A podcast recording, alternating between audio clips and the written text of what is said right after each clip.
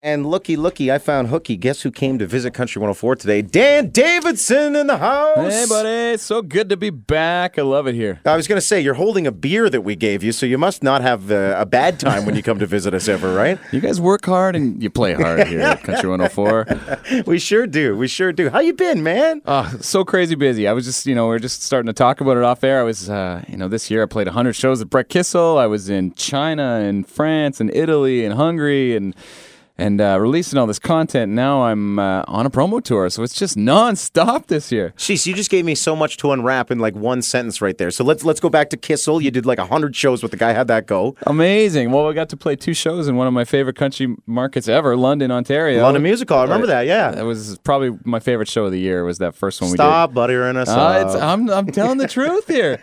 But it was uh it was amazing, man. Like hundred shows, every nook and cranny of this country. We got to play for maybe like eighty thousand people in total, and uh, you know, Brett and I had a little bromance going on, so it was it was good times for me, and. Uh, and then after that, you know, I was the summertime. I was in Europe doing shows in Hungary and France and Italy, and and uh, it was crazy to see the reaction of these people over there. They're massive line dancing fans, and they love country music because they love line dancing, and not the other way around. I so bizarre. It. That's crazy, but it's totally awesome at the same time. Now, quick question: Had you ever been to these countries before? Never, never so, been. So not only do you get to go to cool locales, but when you show up, you're like, like a hero, like you're Dan Davidson Just walking in. deep. Yeah, I'm the line dancing king of Europe.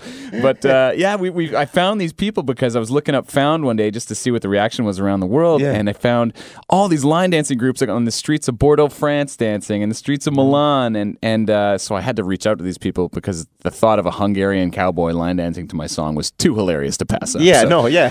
so we uh, we got in touch. We we organized it, and we filmed this crazy video that I just put up last week. It's called "These Are My People." It's on my website. Right yeah, now. It's right at the top of your Twitter feed right now. So look for Dan Davidson on uh, on Twitter, which is uh, awesome. You can also find his website. Uh, you got a lot going on right now, man. It's hectic. It's a lot of juggling these days, but uh, yeah. it's all part of the game. You know, I got a new record that just came out. Juliet came out on Friday, and uh, debuted at the number one spot on iTunes. Yes! So uh, I'll give myself a round of applause yeah, there. But well, we'll do Kid Street like back in the day. Yeah. Put it over our heads like that. Yeah, Juliet, and you had the release part. Well, you had two. One was out to West Edmonton, I believe, and then this one was at Rivoli in Toronto Wednesday night. That's right. Yeah, in the middle of the snowstorm, but we still figured out a way to get some. I was, I was fans. wondering about that. I was wondering about that. You still got a good show with the snowstorm. Yeah? We had a great show. Yeah, it was. Uh, it was a full room, lots of industry, lots of fans, lots of friends, and uh, I was really proud of uh, Ontario country music fans for braving the storm and taking their dog sled to the show that night. Yeah. Well, hey, once they're in though, they don't feel like leaving, so you got them all night. You That's can just it. keep just keep them warm is all you got to do. all right. Uh, I don't have you for a lot of time. I know you got to get out of here. Tell me about this new single that we're about to spin.